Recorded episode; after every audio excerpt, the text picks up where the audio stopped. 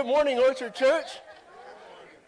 Yeah, great to see you guys here today this wonderful uh, Sunday, which we've experienced a heat wave over the last couple of days. Yeah, yeah, you're all happy for that. And I'm glad to hear that. This morning we continue our series called The Vow. We're looking at the vow part two today. If you want to go ahead and open up your Bibles to Genesis chapter 2. And we're going to start in verse number 24. If you're using one of those Bibles that you've picked up in the back, that's on page number one, the very first page. So we're starting at the beginning. How many of you would say that you married someone who is the opposite of you? So raise your hand nice and high. a few elbows first, okay? All right, you put your, put your hands down. Yeah, you know, they say when you're dating that opposites attract, right? And, and you know, when you get married, they often say that opposites attack. so, you know, I, I know that I married uh, someone who's opposite of me. You know, we like different things and kind of have opposite personalities. And, you know, just kind of on, on a personal note, uh, when, when we go to a big event, not, not like small group or, or having some folks over, but when we're at a really big crowded uh, party or event, something like that, uh, I know that when I leave that event, I'm always kind of down afterwards. Because I, I, like those events and the, the big crowded places. And, and my wife, on the other hand, when, when we leave a big event like that, uh, it's, it's kind of, for her, it's more of a, whew, okay, that's, you know, that's over. And, uh, you know, relieved and, and all that. But we're, you know, we're just opposites like that. And, you know, that's kind of been a, a source of, uh, you know, tension or something we've got to, you know, make sure we're looking at how long are we going there, you know, what are we going to be doing, how many people are going to be there, all, all of that. We want to, you know, make sure that uh, we're, we're both good with big events like that. But uh, today, I want to talk to you about the kind of partnership marriage is and what that includes. It includes a couple of things. Uh, how many of you remember the movie Jerry Maguire? Seriously, if you remember the movie Jerry Maguire? Now, there are three key lines in that movie. All right, you can say them with me. Uh, the first one is, show me the money. Yeah, you got that one, right? You've used that this week.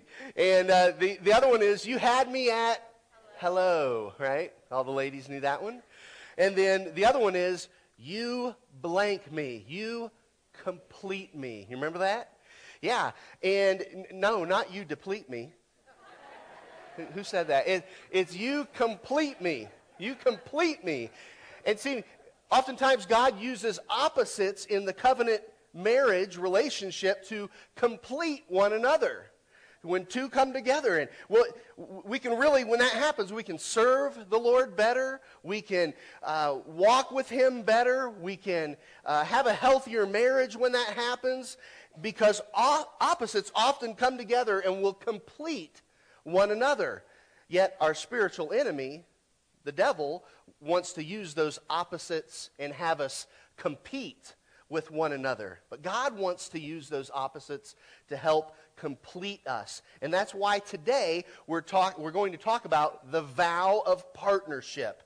Let's review uh, last week's vow, the first vow, and then we'll look at the second vow. And of course, next week we'll look at the third. So, in your notes this morning, we have vow number one, if you'll remember from last Sunday, and that is this I promise that God will be my number one priority and my spouse will be my number two priority. You remember that from last week? That's vow number one. Now, how many of you did your homework last week that, that you were assigned? Okay, a few of you we're going to let out today. yeah, the, we had an assignment at the end last week, and, and I'm glad to see some of you did your homework in that. And then uh, that's, that's an important vow. Now, as we approach this week's vow, you remember uh, what it was like being single if you're married here today. You, you remember being single, single life. Some of you are going, No, I don't even remember that. That was so long ago. you remember single life, and you, and you just kind of you, you kind of did whatever you wanted to, right? You kind of came and went as you please. And you, you often would say things, much to the amusement of married people, like this Oh, I'm just really busy right now. Or, Oh, I'm just, I got so much going on in life. You know, as a single person, and married people would go, Oh, right. you know nothing yet, right? And, uh, and you, you remember how you had hobbies and you just kind of, if you wanted to go at 9 o'clock at night to uh, go do whatever, uh, golf, you could go do that, or you could just leave and, you know, you had no one else but you. It was all me. And, uh, and that's, how, that, that's how single life is. And then all of a sudden, you know, God brings somebody into your life. And then eventually, you know, you walk down that aisle together and you get married, and that single life of yours is about to be flipped upside down, and suddenly it goes from all about me to we.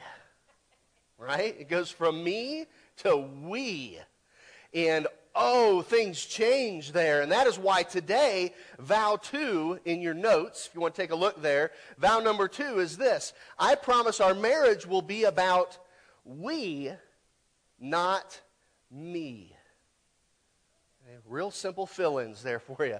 I promise our marriage will be about we, not me. All right? And as we did last week, let's say vow two together. Vow number two.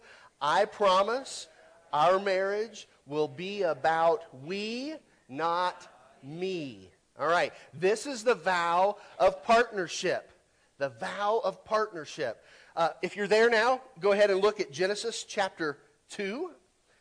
This is the passage where God created marriage. And this is where all of these vows that we're going to be looking at come from, right out of this passage here. So, Genesis chapter 2, down in verse number 24, it says this Therefore, a man shall leave his father and mother and be joined to his wife, and they shall become one flesh. And we'll stop right there. You might just underline that in your Bible, the word one. They shall become one flesh. And maybe you've heard that before in church at some point in your life. Now, the Hebrew word for one in that passage is translated echad, and it means united, all together completely joined as one. Okay? Uh, Solomon said, the wisest man Solomon said in the book of Ecclesiastes, that a cord of three strands is not quickly broken. Great verse there in Ecclesiastes 4:12. A cord of three strands. And I like to picture that verse in the context of marriage like this. A three-legged race. Th- you remember, you remember having a three legged race? For some of you, it's been a long time since you've had a three legged race. It's been a long time for me. You know, I'd be breaking bones and stuff if I'd had a three legged race today. But I, you know, I remember as, as a kid, there, there was this program in our church called Awana. And you, you played games at the start every night. Uh, that you did Awana, and it, it, all revolved around a circle, and in the middle of the circle was a pin and a, and a bean bag. And one of the big events was three-legged race. And so they would Velcro, you know, your inside leg with somebody else's inside leg, and then you had to run around that circle, and you had to think about what you were doing before you even started to run around that circle so it wasn't a, a catastrophe. But I, I, like to think of that verse in the context of marriage like this. Uh, me, Barry, as the husband, my wife, Stacy, uh, next to me, and then we're joined by the cord of Christ tying us together. One, two, three. And we can work together like that. And we can run together and serve together. And when we, when we are in our life running at the same pace and rhythm, we can get something accomplished. And it, and it works out well if we are wrapped with the cord of Christ. The husband, the wife, and Jesus Christ. Us three together and things go well when we, when we run like that in life. Now, the opposite of that is if I'm trying to go my way and she's trying to go her way and there's no harmony and there's no unity, there's no common direction, there's just fighting and competing the whole time because we're, we're wrapped together with something else besides Christ. something else keeping us together, then it's a disaster. You have to work together. Let me just say this. In marriage, you have to work together. Both, both the husband, the wife, you have to work together. Or it's like that bad three-legged race, you know, where you get Velcroed to some other kid and you didn't discuss off the line, okay, we're going to go inside, outside, inside, outside, you know? You, didn't discuss that. Somebody blows the whistle or yells go, and it's like, ah, you, you know, you're just all running, and he's, he's on the ground now, and you're dragging the kid, and it's bad. It's bad. Bad stuff. That's, that's when you get hurt. You know, that's when it, it doesn't work because you're not working together. And that's why today we talk about partnership and we talk about it's about we, not me. Okay? And I want to make a very true statement and then we'll unpack it a little bit. And that is this we need to recognize that, and this is in your notes marriage is a covenant, not a contract. Marriage is a covenant, not a contract. This might be real new information for some. We're going to unpack this and break it down a little bit. People treat marriage like a contract, just a piece of paper. You know, just get married, it's a piece of paper, that's all it is. Church, it is so much more than that, right?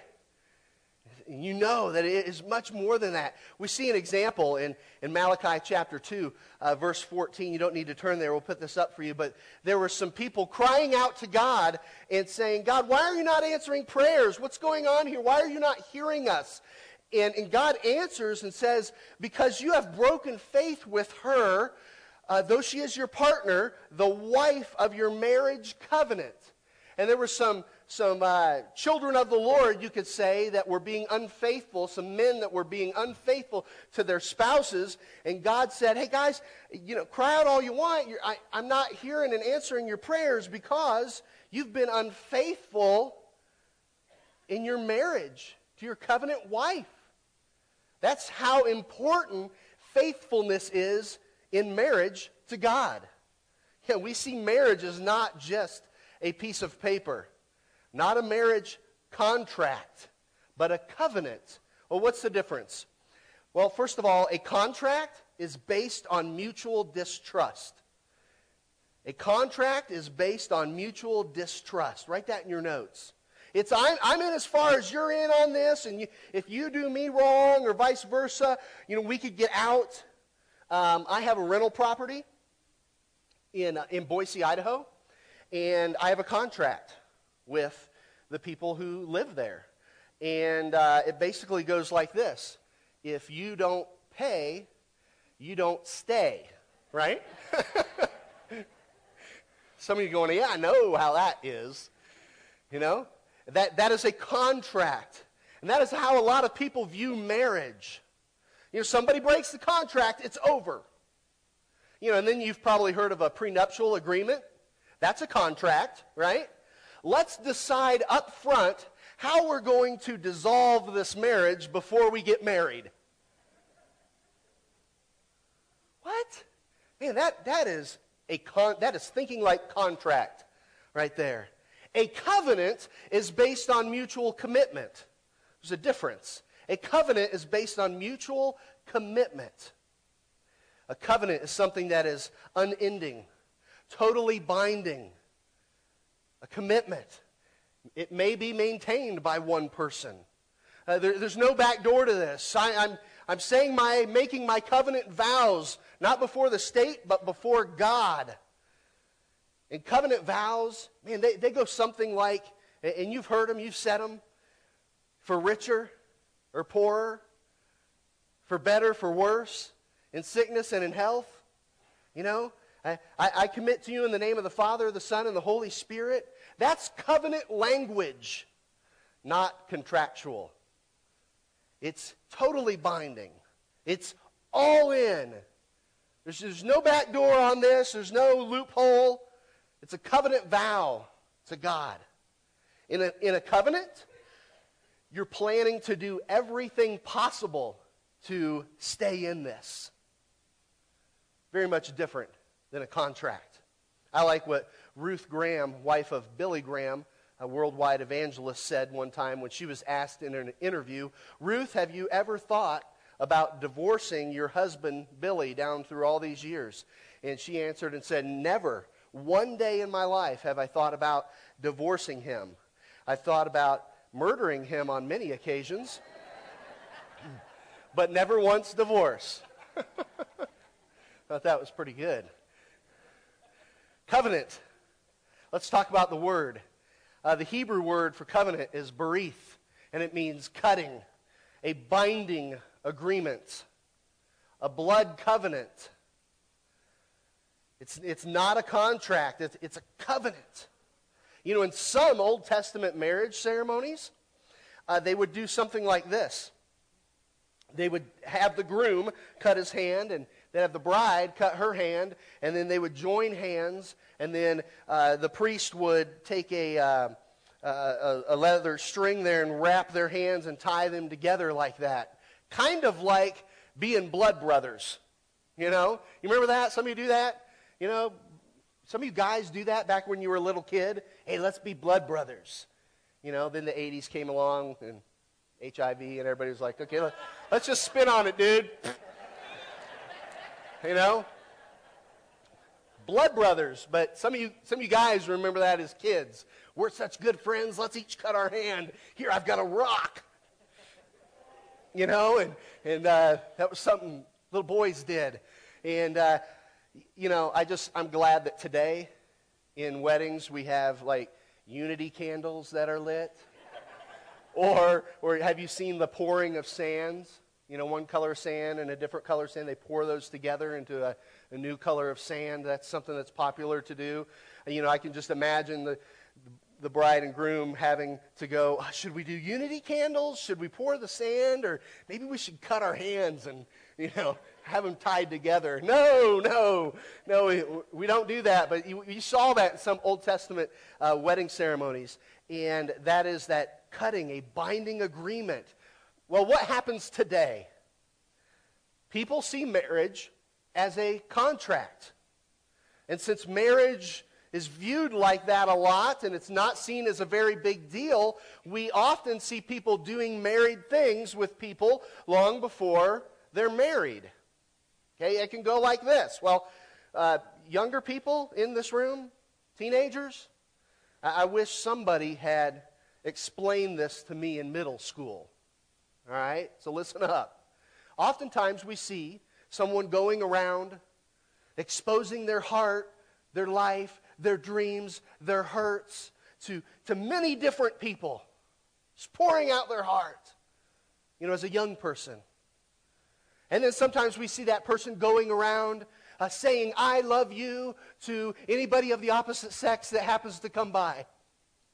Just saying that word, I love you, to any, anybody and everybody of the opposite sex. Then oftentimes we see that young person start doing married things before marriage, and they're practicing marriage.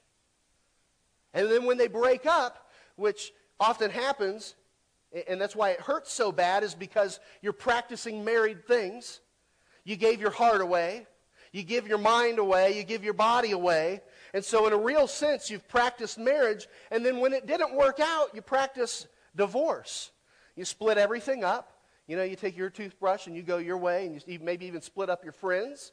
And you lock yourself away in a room listening to REO Speedwagon. I can't fight this feeling anymore. right? Now, what happens oftentimes, and you adults have seen this as well, is years later when they really get married and they walk down the aisle after practicing marriage and divorce with two other people, five other people, 12 other people, 20 other people, after practicing that, one day they finally walk down the aisle, they get married, they view it as a contract, not a covenant and they go back into what they've been practicing. Things get tough. They split up. They take their things. I'm taking my toothbrush. Let's split up our friends. Let's go our separate ways. And it's easy to do because we've been practicing it. Listen, folks, marriage is a holy covenant before God.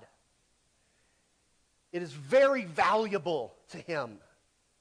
And I don't want to be insensitive this morning. If you've been divorced, no one's judging you. I know that's painful. I know that's not what you intended to happen. Um, I, that's touched my extended family. I, I know that if you would go back and you could do things differently, you would. Uh, I'm not trying to stir up any past pain or make anybody feel guilty. I want to talk about from this point forward in your life, if you're a believer in Jesus Christ, when you get married, when you stand before God, you enter into a covenant where two become one. And it's about we, not me. Uh, turn in your Bibles to Ephesians chapter 5. Ephesians chapter 5.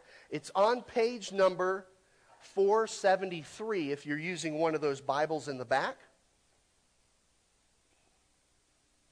Ephesians chapter 5.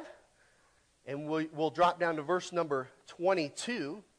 And now that we have established that marriage is a covenant, not a contract, let's take a moment and look at what a covenant partnership includes.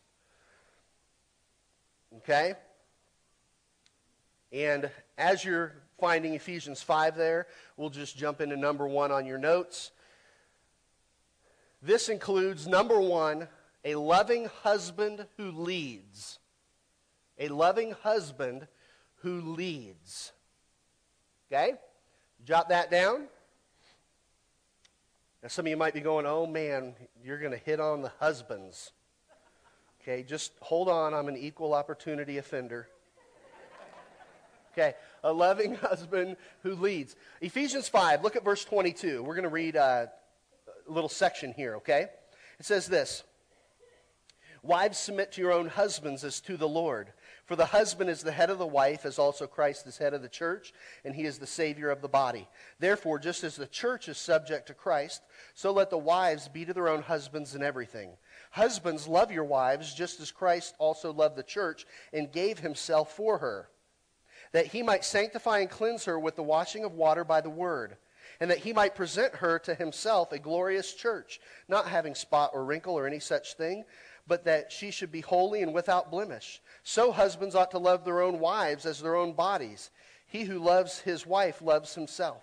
For no one ever hated his own flesh, but nourishes and cherishes it, just as the Lord does the church. For we are members of his body, of his flesh, and of his bones. For this reason, a man shall leave his father and mother and be joined to his wife, and the two shall become one flesh. That ring a bell? That a quote from anywhere? Out of Genesis, verse 32. This is a great mystery, but I speak concerning Christ and the church. Nevertheless, let each of you in particular so love his own wife as himself, and let the wife see, see that she respects her husband. Okay, and we'll stop right there. All right, men, you know who you are. When, when a company, a business, struggles and fails, who's ultimately responsible for that? Yeah, the CEO, right? When a nation struggles or fails, who's ultimately responsible for that? Yeah, the president or the king or whoever is in charge. What about a sports team? A sports team struggling and, and failing, who takes responsibility for that? Yep, the referees. No. Yep, you know, you know it's the coach, the general manager, what have you there. Uh, let's say a military unit uh, heads out to war, struggles, fails. Who ultimately takes responsibility for that? Well, it's going to be the, the highest ranking officer. Why is that? Because they're the head. They may have others under their, under their ranking in uh, areas of responsibility as well, but because they are in the highest authority, they bear the most responsibility. And back in Genesis 3 in the Garden of Eden, if you know the story there, who sinned first, Adam or Eve? Eve. Eve partook, and Adam observed. and then God comes in Genesis chapter 3, and who does God call out? He calls out Adam. This is important. This is key. He calls out to Adam and he says, Where are you? Why does he do that? Is, is Eve not responsible for her sin? Is God not going to hold her accountable? Uh, of course, and he does, and there's, you know, there's consequences for that. But God held the man as the primary responsible person because he is head of his family. Every covenant has a head, and the head is the one who is ultimately the senior leader, the authority, the one who is responsible for the oversight, the management, the well being of the covenant. Okay, so in our, our relationship with Christ, okay, Jesus Christ is our covenant head. If you're a part of a, a local church, Jesus Christ is the head of the church. All right? That's exactly what we read here in Ephesians chapter 5. Okay, wives, submit to your husbands as to the Lord, for the husband is the head of the wife, even as Christ is the head of the church. And so, what this does not mean, men, is as head of your household or head of the family, we're not the boss, we're the head. We're not the boss like the boss at work, just sort of delegating things out to the, to the wife and children. All right? Instead, we're to be the head like Jesus. And in every way, in the, the, the relationship between Jesus and the church is to be, is for us a pattern for our relationship with our wives.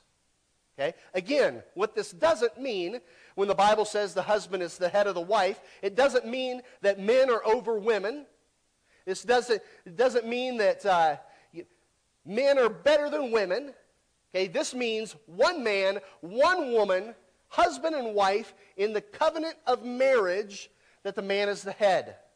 He takes responsibility and really carries the burden before God to lovingly, humbly lead her. And that he, by the grace of God, seeks to continually reveal Jesus to her in his words and in his actions. That's what that means. Men, take responsibility. You know what's manly? You know some things that are manly? I'll tell you some things that are manly. Here's some things we think are manly. Man, I can drink a lot of beer. I can eat a lot of meat. I got a ton of tools. Well, I do. Yeah, I've got guns like crazy. Not just these. I'm a cage fighter. You know, we, culture has twisted what is manly. You know, we say, oh, these things are, that's, you know, if you do these things or have these things, you're manly. That's what, that's what a man is, you know? Let me tell you this. When you take responsibility as covenant head, that is manly. That is masculine, guys. Yeah. All the women, you can clap there anytime, all right? Felt it coming on. All right. Men, I would venture to say that every single one of us, including myself, can do a better job at being the head of our homes. I'm going to give you some practical steps in being the covenant head in your marriage. All right? And these aren't in your notes, but you can jot them down if you'd like. I'd recommend that because your wife is probably jotting them down as well. Here, here's some practical steps that you can do. Uh, number one, get involved in church. Get involved in church, all right? You make sure that your family is involved. You make sure that your family's involved, all right? Don't wake up on Sunday hoping your wife has forgot that it's Sunday again, you know? oh man, maybe we won't, have to go to church, right? Make sure that your kids are in Kidmo, where our kids learn, and that your teens go to Fuel on Wednesday night, where our teens gather, and that you guys are involved in a small group, and that you've taken the time to be discipled or disciple others. You know, that your wife has the opportunity to go on ladies' events and ladies' retreat when that comes around, and that men, you go to our men's retreat that we only have every other year, okay? By the way, the dates for our upcoming men's retreat are in today's newsletter. How about that? You know, check, check that out. Make sure you're there for that. I'll tell you this. Here's a, here's a statistic, and not one that's made up. Our last ladies' retreat, they took like 125 ladies uh, from the Orchard Church. Our last men's retreat, we, we took 48. You know, it really should be flipped. Guys, you know? let me just challenge you right now to take a day for yourself and being a better man and being a better head of your home and go to our men's retreat. You know, you're probably going to have to take one day off. Can you take one day off work to go to a men's retreat? You will for hunting and fishing, right? One day every other year to invest in yourself and in your family as a man. Just one day. Be involved in church. Another practical step is this agree on what the Bible says. Agree on what the Bible says. That's, that's pretty easy. Those of you who are single, hear me on this. As God brings a potential spouse into your life, discuss and find out if you agree on what the Bible says about who God is and salvation and other Bible issues. This is important that you agree on that. Many marriages dissolve because of that stress and tension. It, there's a verse, great verse in Luke chapter 11, verse 17 and 18 in your notes there. It says, Any kingdom divided against itself will be ruined, and a house divided against itself will fall. It's important that your marriage be aligned in that area. Okay, here's another one, another practical step. Worship at home together. Worship at home together. Guys, men, lead by example. Pray together. Okay? If you're like, man, I don't even know where to start with that, well, pray at meals. Pray at some meals. Pray with your kids before they go to school. Pray with your kids before they go to bed. Talk about God. Ask them questions about what they've learned in Kidmo or at Fuel if they're teenagers. You be the one to start that and instigate that. You know, oftentimes, you know who starts that and leads spiritually at home? Do you know, you know who does that? It's the wife. And guess what? Glad to have them do it if you won't right? But men, take that responsibility and lead there. You know, don't raise your hands, but how many of you men are here today because your wife made you to be? You know? Men, as the covenant head, your marriage will be about we and not me. If you view your marriage as a covenant and you take responsibility your marriage will be what God intended for it to be. It'll be a healthy marriage. You'll include God in his design for marriage. So a covenant partnership includes a husband as covenant head, and it also includes, this is number two, I told you I'd get to it, a respectful wife who encourages. A respectful wife who encourages. I just heard a woman say amen. That's great. one, one with me this morning here. Ephesians 5:33 we read it. I'll just remind you it says here, nevertheless let each of you in particular so love his own wife as himself, that is to the men. And let the wife see that she respects her husband. Okay? Uh, wives, as a man, let me tell you how powerful you are as a wife. You are incredibly powerful not in the weightlifting sense of the word, but in the, in the areas of trust and encouragement and hope and courage. You are incredibly powerful in the life of your husband. In fact, I would go as far as to say that for the average man, no one's opinion matters to him as much as his wife's. Men, is that true? You look into your heart of hearts? When we're talking about the respectful wife, we're not talking about a wife who's always flattering her husband. But she carefully weighs her words to help him become more respectable so that he would grow and become more and more respectable in his sphere of influence in his life. That's the hope. This is really simple but profound and, and a powerful concept. Some wives want their husbands to be more respectable. And there are two ways to approach that. One you can nag and disrespect and talk about behind the back, and you will never get the results that you're hoping for. Can anybody say amen to that? Amen. Or two, you can pray for him, and instead of just nagging him, you can respect him, thereby helping him become more respectable. Wives, I would venture to say that all wives could do a better job at respecting their husbands, like all husbands could do a better job at being the head of their home. Okay, some practical steps. I'm going to pose a, a few questions. They're practical steps to being the respectful wife in your marriage. Uh, the first question is this How do you think about your husband? You know, Eh, that private life up in your mind. How do you think about him? Do you think about your husband in a way that is hopeless or hopeful? Do you think about him in a way that is respectful or disrespectful? Some of you would say, Well, I think stuff, but I never say it. well, trust me, you know, God knows what you're thinking, and your husband sees it on your face, too. You know, do you think he's an idiot? Do you think, well, I could have done that better than him? Do you think, well, I'm smarter than he is? I'm more godly. If I were head of this house, then things would just be going better. If he would do just what I told him to do, then, you know, things would be awesome. He'd be a good leader if he'd just shut up and stand in line where I told him to stand. Something to think about.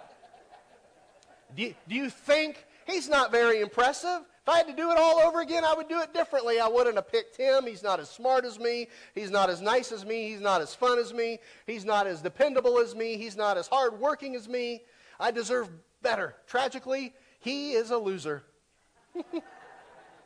How do you think about your husband? Here's what Philippians 4 8 and 9 says about thinking in general, and I want to I'd apply this to thinking about your husband in particular.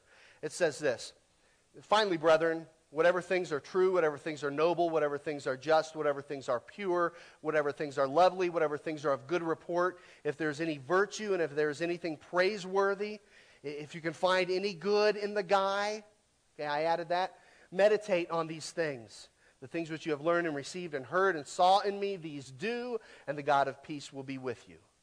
How do you think about your husband? Let me ask you another question in way of practical application this morning. How do you feel about your husband? How do you feel about him? How do you think about your husband and how do you feel about your husband? You know how you feel about your husband by what you say. There's a great verse in Matthew, and Jesus said this out of the abundance of the heart, the mouth speaks. You know, what comes from the heart is going to come out of the mouth. If there's disrespect in the head, it's going to reside in your heart. It's going to come out in your speech. You know, that's with everything in life. I'll just say this, ladies, that's it's really important to be regularly praying for your husband. To pray for him because it conditions you how to speak to your husband. You know, if you're, if you're going, man, this is me, this is an area I struggle with, one of the great cures for that, ladies, is to pray for your husband continually, to pray for him, to lift him up before God, to talk to God about him in a way that eventually you will talk to him that way. Now, ladies, this doesn't mean that you're a total flatterer. You, you know, you never point out sin. You don't deal with hard things. You, you know, you, you never discuss problems. You just stand there and keep your mouth shut. No, no, no, no, no. It just means your tone will change. That's all. Then let me ask you, ladies, one more question in light of practical application is how do you help? He needs help. You know, back in Genesis chapter 2, beginning, before sin entered into the world, God had man, and he said, there's, there's one thing that's not good, and that's that he's alone. He needs a helper. I will make, I will make a helper fit for him. Okay? Every man knows I need help. Right? Right, ladies? Just look at a man. Okay? Nothing against our single guys, but just look at a single man. Some of you ladies are going, yeah, you see it. I, they need help. And you're going, I will help. he needs help. Everyone knows that. God made woman to be his helper. And God created woman not out of a bone of, of Adam's head, because Adam wasn't to lord over her, or, or she wasn't to be higher than, than Adam. She wasn't created out of a, a bone out of Adam's foot, because Adam wasn't to be above her, trod on her, but a bone out of his side, right? A rib from his side, because we are equal. One bears responsibility before God as a covenant head, one bears responsibility as a helper. She is equal. Men and women both bear the image and the likeness of God, but they work together in a complementary way. They come together kind of like the, the right and left hand. He, he bears the burden and responsibility of being the leader. She's the helper. They need each other to glorify God and to do good for one another.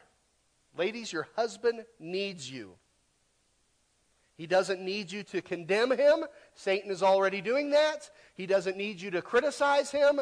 His enemies are already doing that. He needs you to encourage him. Come alongside him and say, I'm here to help you become more like Jesus. I'm here to help so that you can lead our family in the purposes of Jesus. I know you can't do it alone, and I am here to help. Ladies, as you are respectful, as you are a respectful wife, your marriage will be about we and not just me, because it will include God and His design for a healthy marriage. Here's your assignment.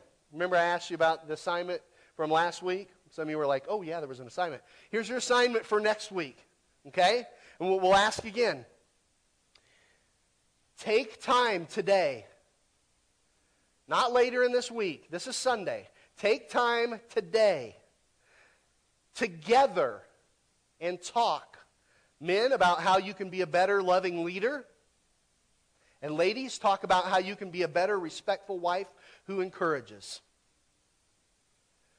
Talk. That's the key. Talk to one another about this. Marriage is a covenant not a contract.